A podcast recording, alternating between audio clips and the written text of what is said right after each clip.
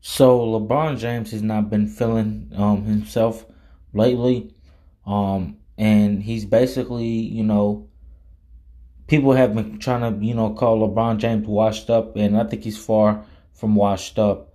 Um, but he wasn't basically feeling good for this last season, for last game against the Pelicans. Um, but he also said that he was sick and he had like a little foot injury, and he's been in bed ever since. Um, for two days, he didn't even get to go to a Halloween party with his friends. So that kind of tells you that LeBron James wasn't washed up. He was just sick. Yeah.